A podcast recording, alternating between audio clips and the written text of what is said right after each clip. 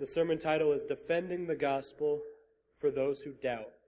Defending the Gospel for Those Who Doubt the Gospel. And so, it's going to be a little more topical. We'll jump around. There'll be a few passages, but mainly we'll be talking about the role of apologetics in the Christian life and why we need it and who it's for. Because it's not just enough to know the gospel, as we saw last week, but you have to know not just what you believe, but why you believe it. And then, in some sense, you must be able to defend those beliefs. And so, start out, there's a quote, uh, Socrates once said, the unexamined life is not worth living. And I think you can add to that that the unexamined belief is not worth believing. If you have beliefs, if you believe something to be true, but you don't really know why, and you can't communicate with people why, you believe that you probably, at least for the moment, shouldn't believe that. And so that's kind of how apologetics plays into it. Apologetics, if you just define it, it's just defending the faith, and that's a broad definition, but it's because it's a broad subject. It can encompass anything in there.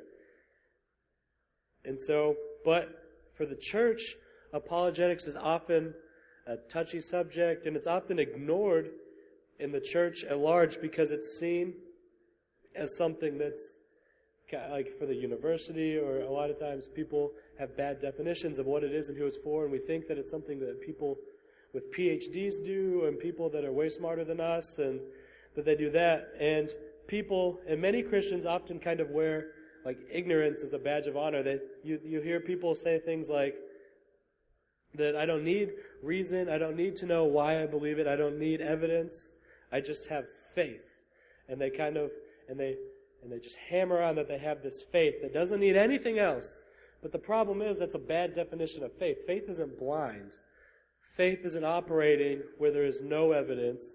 Faith isn't picking the option that seems least likely, but then just believing in it anyway. Faith fills the gaps between evidence and your beliefs. And so, like for Christianity, there are good reasons that people are Christians to believe what we do, but it doesn't, you, evidence and reason and things like that can't take you all the way there. Faith is required for it, but it's not blind.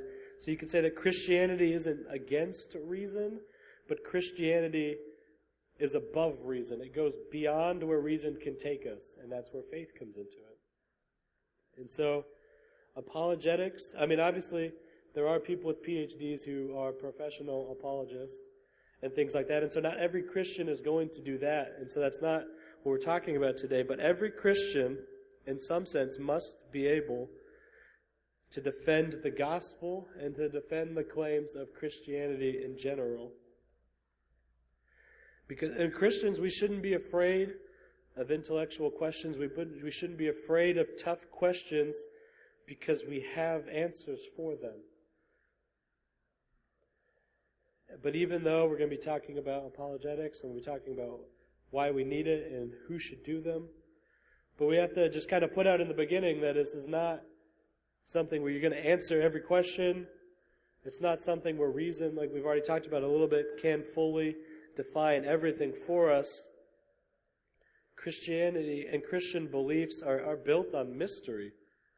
So we can kind of explain things to people, but you're never going to be able to fully explain things. So you can see this in just one doctrine. Uh, if we take the Trinity, we would say and we believe that the Bible teaches that there's one God that is eternally existent in three persons. One sentence definition of the Trinity. And that's not a contradiction to say it's one God in three persons if you said it was one God and three gods, or if you said there was three gods in, in one person or, or something like that, that's a contradiction. And so we don't believe that. And so well, you'll never, like you, many people have, there are people that spend their entire degrees studying the Trinity and they're never going to fully comprehend it. But mystery comes in. But that doesn't negate the fact that in some sense you should be able to explain what Christians believe. And as we saw in the title, the title was Defending the Gospel for Those Who Doubt. And so you're not defending it against people, but you're defending it for people. And that's a big difference that's going to come into play because the ultimate end of apologetics is missions. Christians should know what they believe and why they believe it in order that they can better reach the unbelievers. Because the we don't defend it against people. We're not taking it as the us against them mentality because unbelievers are not our enemies. We have an enemy that the Bible teaches, but it's Satan. The Bible clearly teaches that the enemy for the church and the enemy for Christians is Satan and his army, not people that aren't Christians. And so we defend the gospel, hoping that more people will believe in the gospel. And so we're going to go through and we're going to see three reasons why Christians need apologetics. And then we're going to close with like a personal section of what to do when you're the one that doubts the gospel. And so we're going to first, we see three reasons why we need apologetics. And the first one is simply that the Bible commands it. And so we're going to read that First Peter passage, 1 Peter 3, 15 through 17. It's the main passage that we'll be in, but we'll look at other ones. And it says, But in your hearts, set apart Christ as Lord. Always be prepared to give an answer to anyone who asks you to give the reason for the hope that you have, but do this with gentleness and respect, keeping a clear conscience, so that those who speak maliciously against your good behavior in Christ may be ashamed of their slander, for it is better, and if it is God's will, to suffer for doing good than for evil. So the main reason that Christians need apologetics is because the Bible commands us to. Even if it was just this one passage, I mean, there's more that we'll see as we're going through, but even if it was just this one passage from 1 Peter, that should be enough. Peter tells the Christians in there to always be prepared to give an answer to anyone who asks you why you believe, why the hope that you have in Christ Jesus. And as culture around us becomes increasingly secular, more and more basic truths will no longer be assumed. I mean, 20 years ago, you could talk to people and they would have a basic understanding of what the Bible is. They might even believe that the Bible came from God. And that's when America, people would say, was a Christian nation. More people knew about it. But as we move farther away from that, there's going to be people that know less and less. And none of it can be assumed that people will know what you're talking about. And you must be able to explain it to them. But not just explain it, you must be able to defend it to them. And so, as Christians witness to people, as we're out in the world evangelizing people, you're going to encounter people with tough questions. You're going to have people, as if we have good reasons for why we believe what we believe, people in the world, in their mind, have good reasons for why they don't. And so you, they're going to have tough questions for you. And so, no one Christian will be able to answer any question, I mean, every question, and every Christian will be able to answer questions of varying difficulty, but ignorance on basic questions of the faith is a turnoff for unbelievers. I mean, we're not saying that you have to be able to explain everything or that you should seek to understand all things of the Bible, that you can be able to answer anyone's question about absolutely everything. But about the basics and about, I mean, essentially the gospel, you do have to be able to explain that. And because in the passage we saw, Peter tells the Christians in that time that he's writing to that their lives will be different if they're living for Christ, and people will notice. And then that's why he tells them, well, be ready, because people are going to notice that you're different from everyone else, and then they're going to want to know why. And so you have to be able to give them the reasons for these differences that they see. And so essentially, from that passage, we can see that Christians must be able to defend the gospel first and foremost. But for Peter, being ready to give a defense or to have apologetics is not just having information ready to tell people. It's not just people ask you a question you can spout out an answer to them. It's more than that. It's an attitude about it. Christians have to be eager to defend the gospel, but as Peter tells them, you have to do so in a way that's gentle and respectful for the people that are doubting, for the people that are seeking, or for the people that are asking questions. And so, all Christians need apologetics because the Bible commands it, but especially those who are in or aspiring to be in leadership positions need apologetics. We see this from Titus, Titus 1, 5 through 9. Paul, writing to Titus, says, The reason I left you in Crete was that you might put in order what was left unfinished and appoint elders in every town, as I directed you. An elder must be blameless, faithful to his wife, a man whose children believe and are not open to charge of being disobedient. Since an overseer manages God's household, he must be blameless, not overbearing, not quick tempered, not given to drunkenness, not violent, not pursuing dishonest gain. Rather, he must be hospitable, one who loves what is good, who is self controlled, upright, holy, disciplined. And then what's important, most important for the message today, he must hold firmly to the trustworthy message as it has been taught, so that he can encourage others by sound doctrine and refute those who oppose it. And so, Paul is encouraging Titus, who is one of his disciples in the faith, and he's, and he's giving him all these reasons. He says, appoint leaders in all these churches that we've planted. But when you're picking a leader, they have to have all of these things, and most of them are character descriptions. They have to be blameless, above reproach, not quick tempered, hospitable, all these things that you look for in a person's character for a leader. And we think about that when we want someone who's being a pastor and we're hiring someone for a position. You want first and foremost to know their character. Are they a man of God? Are they who they say they are? Do they live out their faith?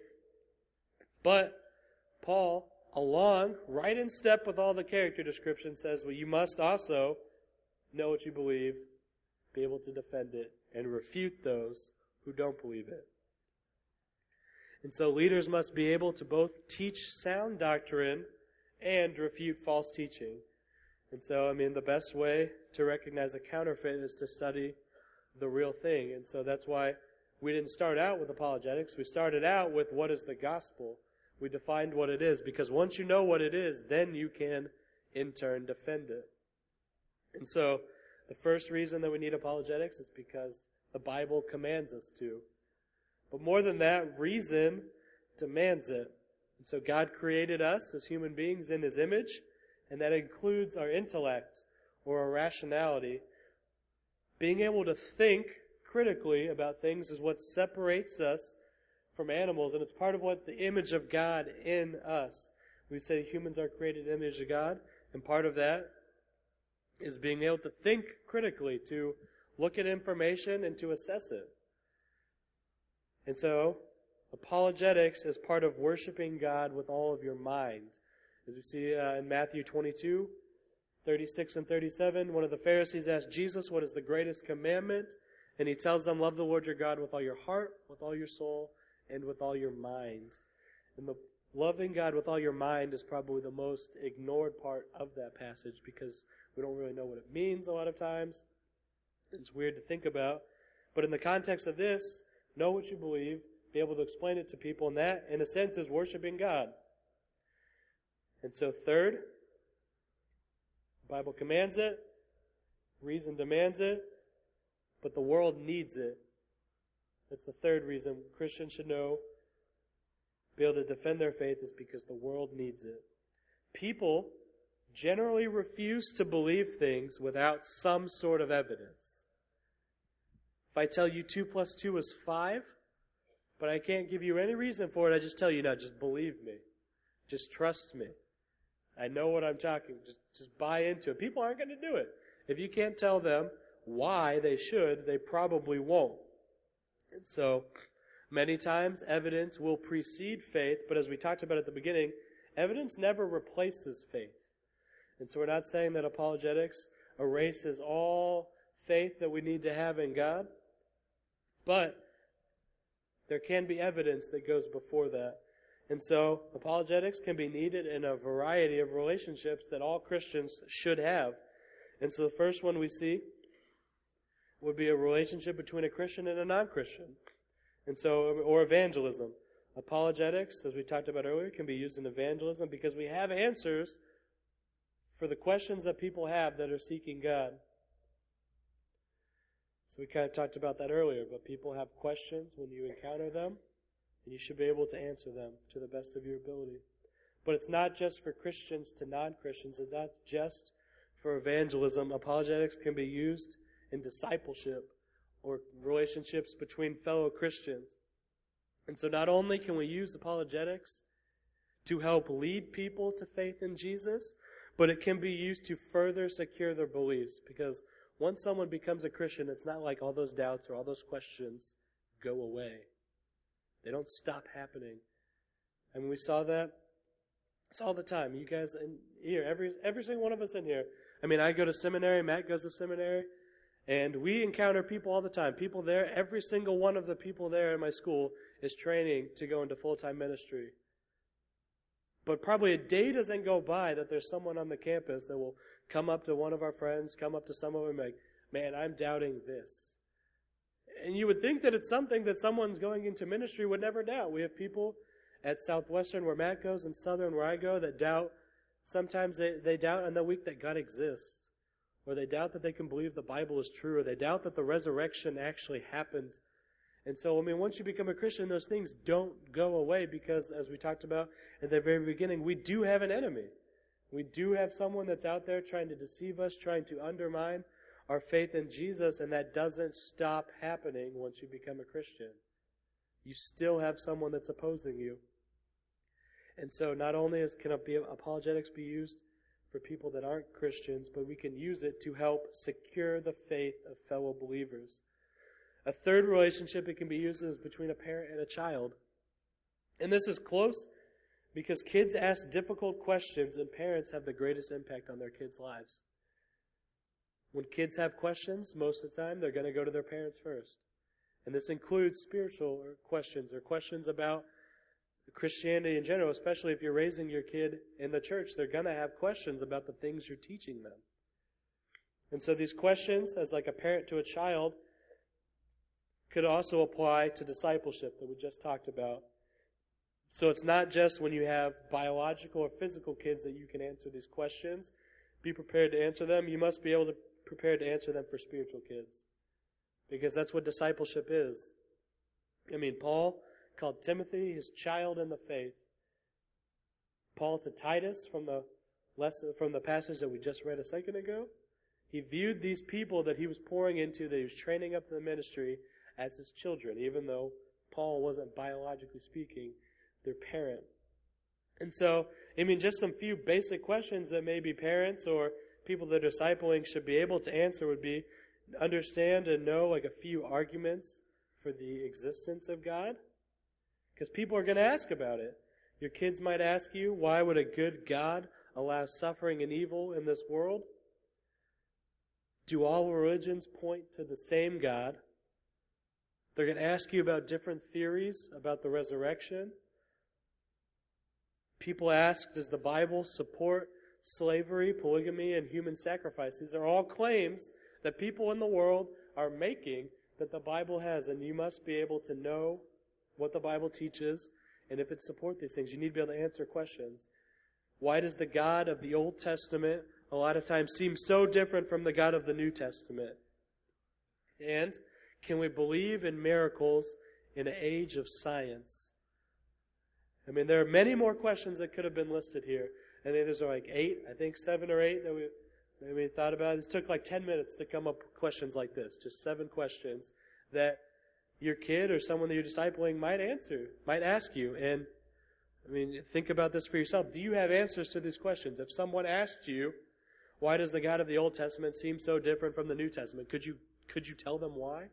Could you give them a reason? Can you tell them why you believe in the resurrection?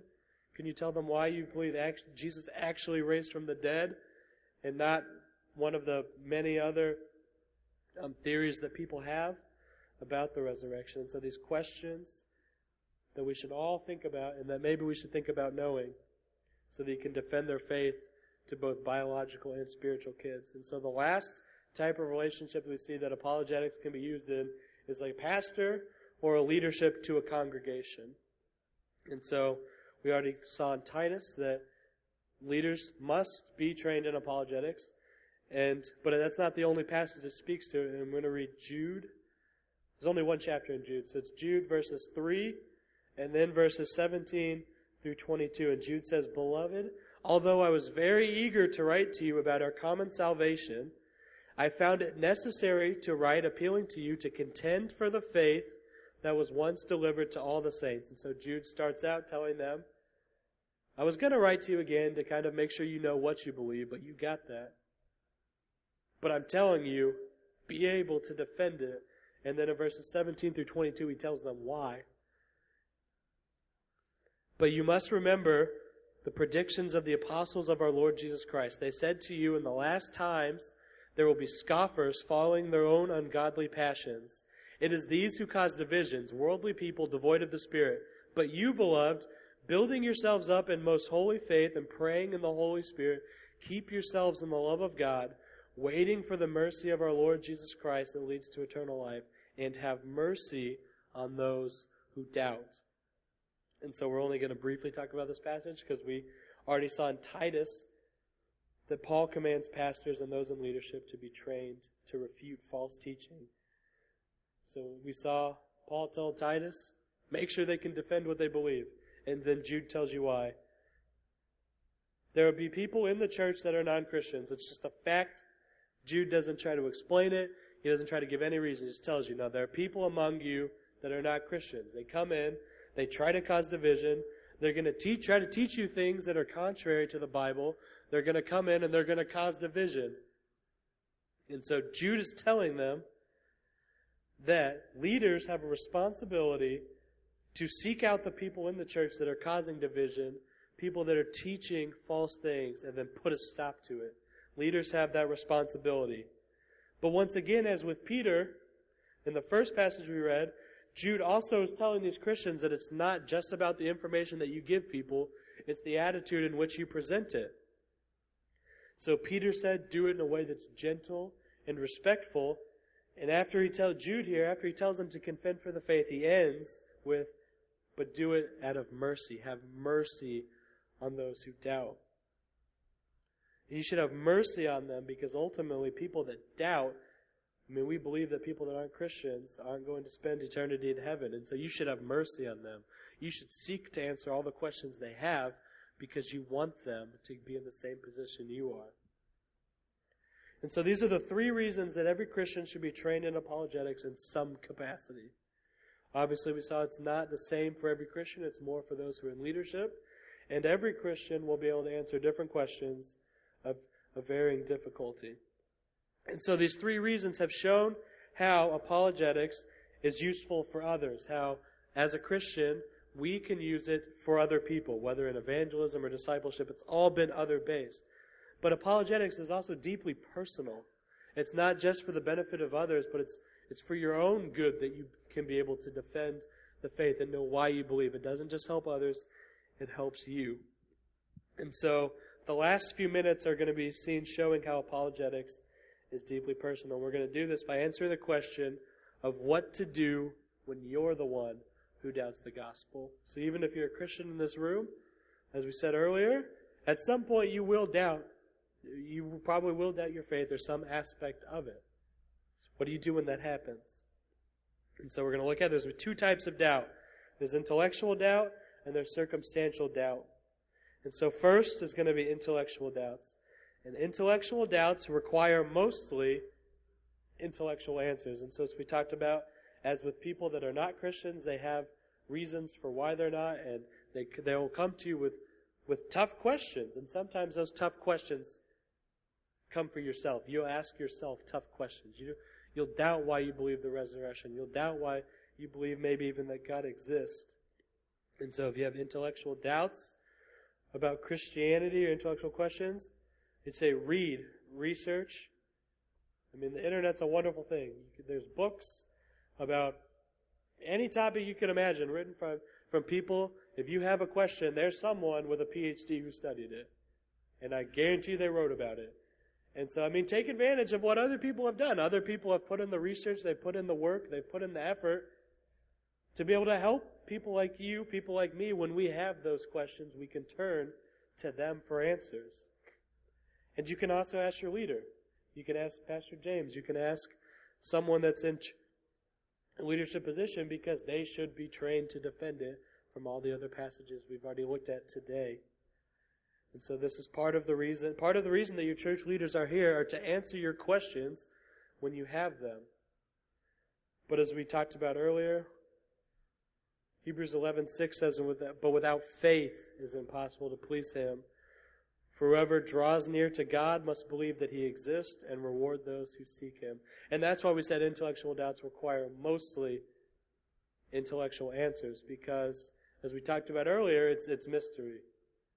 So understand that there are good answers for your tough questions, but you're never going to be able to fully comprehend the mind of God. So at some point Seek answers, but understand that you're probably won't, for some questions, you're never going to get to the bottom of it. And that's intentional. And so that's the first type if you have intellectual doubts. But most people don't. Most people that come to faith, it's not because they have like a, rational or tough questions for why they don't believe. Most people, I would say, probably fall in the second category of talked about uh, what we defined as circumstantial doubts.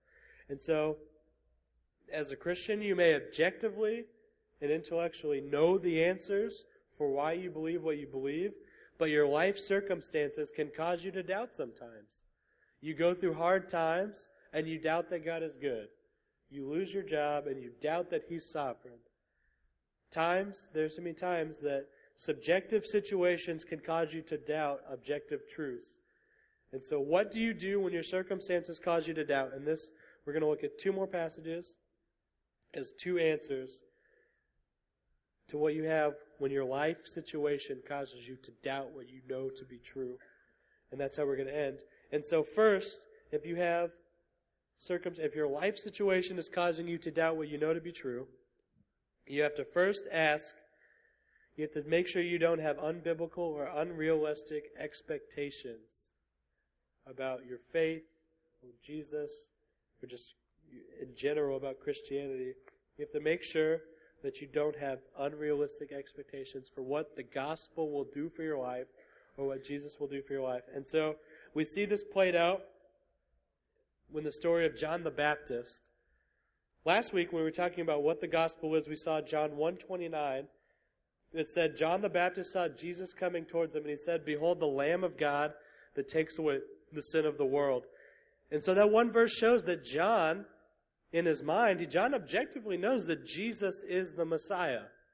John knew to look for a Messiah, and he knew that when he saw Jesus, he was it. And that's why he called Jesus the Lamb of God. But John ended up in prison. And when John was in prison, John had rough times in his life. And we're going to read from Matthew 11, verses 2 through 5.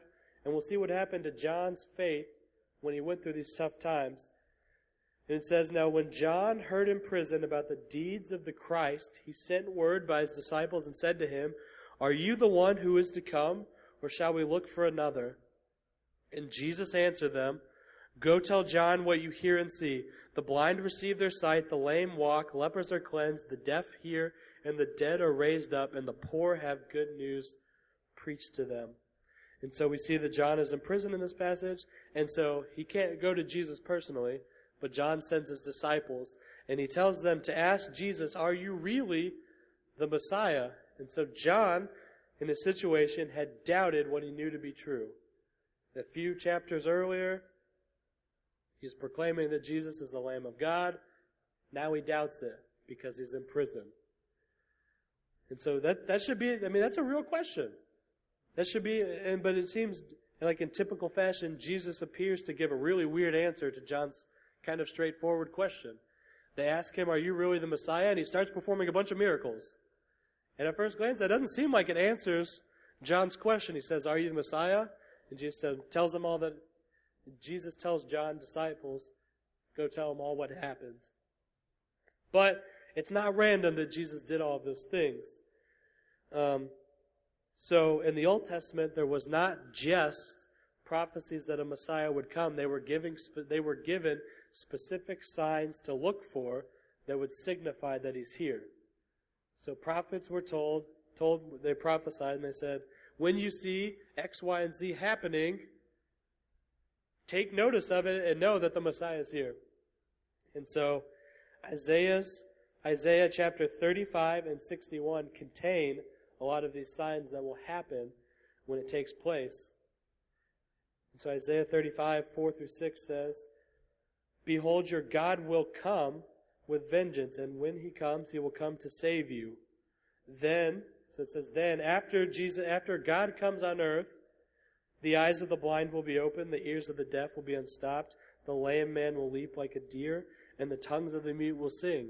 And so Isaiah says when Jesus, when the Messiah comes, miracles will happen. And so Jesus does all these things to basically tell John, I am the Messiah. I'm doing all of these things that said would be happen. But what's just as important for John is not what Jesus does, but it's what Jesus doesn't do. See, one of the signs that would happen when the Messiah comes from Isaiah was that the prisoners would go free and the captives would be released. And that's especially important for John because he's in prison. And so Jesus tells him, Yes, I am the Messiah, but you're going to stay in prison. And so, I mean, that kind of like it answers John's question, but it doesn't. The problem was not from John's question. The problem was that John had unrealistic expectations about what Jesus would do for him. Isaiah was talking about Jesus came to set people free. He came to set people free from sin, not necessarily physical prison. And so John got that confused, and it caused him to doubt what he knew to be true. And then, real quickly, the last thing if you don't have unrealistic expectations, if you go through and what you believe about the, what God will do for you is in line with the Bible, but you still doubt, um, the answer is to preach the gospel to yourself. Constantly remind yourself of what you know to be true, and that can be seen all throughout the Psalms. That's why the Psalms are great literature to read if you doubt or if you're going through tough times, because the Psalms are written in a very real sort of way. You get people, they're not trying to hide their emotions, they're not trying to hide what they go through. They just they lay out exactly what they're feeling about God at that time, whether it's good or bad, and then they give you a reason. So we're going to read, it's only 10 verses. Read Psalm 42 in closing, and we're going to see preach the gospel to yourself. So Psalm 42 says, As the deer pants for streams of water, so my soul pants for you, my God. My soul thirsts for God, the living God. When can I, when can I go and meet with God? My tears have been my food day and night, while people say to me all the day long, Where is your God? These things I remember as I pour out my soul, how I used to go to the house of God under the protection of God, with shouts of joy and praise among the festivities. Why, my soul, are you downcast? Why so disturbed within me? Put your hope in God, for I will yet praise him, my Savior and my God. My soul is downcast within me, therefore I will remember you from the land of the Jordan, from the heights of Hermon. Deep calls to deep, and the roar of your water, all the waves and breakers sweep over me. By day the Lord directs his love, and at night his song is with me, a prayer to the God of my life. I say to my God, my rock, why have you forgotten me? Why must I go about in mourning, oppressed by the enemy? My bones suffer agony as my foes taunt me, saying to me all day, Where is your God? Why, my soul, are you downcast? Why so disturbed within me? Put your hope in God, for I will yet praise him, my Savior and my God. And so quickly, in this psalm, you see a man that is deeply tore up about his life situation. He goes through and he's saying, I remember all these times I used to love God. I felt close to Him. And he goes, I, nothing has changed in that regard. He still wants to seek after God. He wants to press on. He wants to continue to grow. But for whatever reason, he doesn't give what's happening in his life. But for whatever, whatever trial he's going through has caused that to stop happening. He says he tries to worship God and it feels like nothing's happening. He tries to get close to God and it feels like God's really far away. And what does he do? He doesn't give up. It's not like, well, I tried and it didn't work. So what do I do now? He basically, I mean, so in verses 1 through 4 and 9 to 10, he complains about all the stuff that's going on in his life that has caused him to not feel close to God. But what he does, the answer is in verses 5 through 8 and verse 11. He reminds himself of who God is and what he has done for him. That's when he said, I remind of what you've done from the land of Israel. He says, I, so when you doubt God, think about, don't get caught up in the present. Think about all that God has brought you through in the past, all that God has done to even get you to the point where you are today. That's the first thing he says. When you doubt, remind yourself of what you know to be true. Remind yourself of what, even though your present situation might seem terrible, it might seem like God's not there, it might seem like nothing's going on, but he goes, think about a time when you were close to him. Think about a time when he did help you. Think about the time you did have an answer. And then worship God even if you don't feel like it. It's this sort of determination is often what it takes to get through tough times of life. When life gets you down and it seems like God can't be true, the psalmist just reminds himself of what happened. He preaches the gospel to himself and he just he makes a resolve. He resolves to do what he knows to be right. And so, in conclusion, we're summing up as the band comes up to uh, close us in song says Christians must know what they believe, but more importantly, why they believe it. The world is full of people looking for answers, and we as Christians have them. And when you doubt what you know to be true, check your expectations. Make sure that you don't have unrealistic or unbiblical expectations for Jesus. And if that isn't the case, preach the gospel to yourself or seek help from someone else that isn't going through a tough time. Often remind yourself of who God is and what He has done for you will prevent doubt. And so as we move into this time of invitation, it's going to be open. The altar will be open. Matt and I will be down here, and uh, this is going to be your time. Maybe that you don't know this faith we're talking about. This faith that we say that has questions, that has answers, this faith that is very real and very much alive in many, most of the people here today. Maybe you're not one of them. Maybe you don't understand this faith that we're talking about. You can come talk to Matt or I if you have questions, or if you want to know more about God or this faith that we're talking about, or maybe that you want to confess that maybe you haven't ever put enough stock in why you believe what you believe, and, and you you want to come talk to us, pray for us. If you want to join this church, you can come talk to one of us.